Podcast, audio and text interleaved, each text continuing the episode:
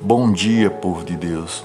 Graça e paz a todos. Meus amados irmãos, temos um Deus misericordioso que tem acompanhado as lutas que temos enfrentado. Ele está atento e sabe até onde podemos suportar as nossas dores. Que possamos confiar e descansar, pois Ele não perdeu o controle de tudo que está acontecendo em nossas vidas. O tempo de cantar o hino da vitória está próximo.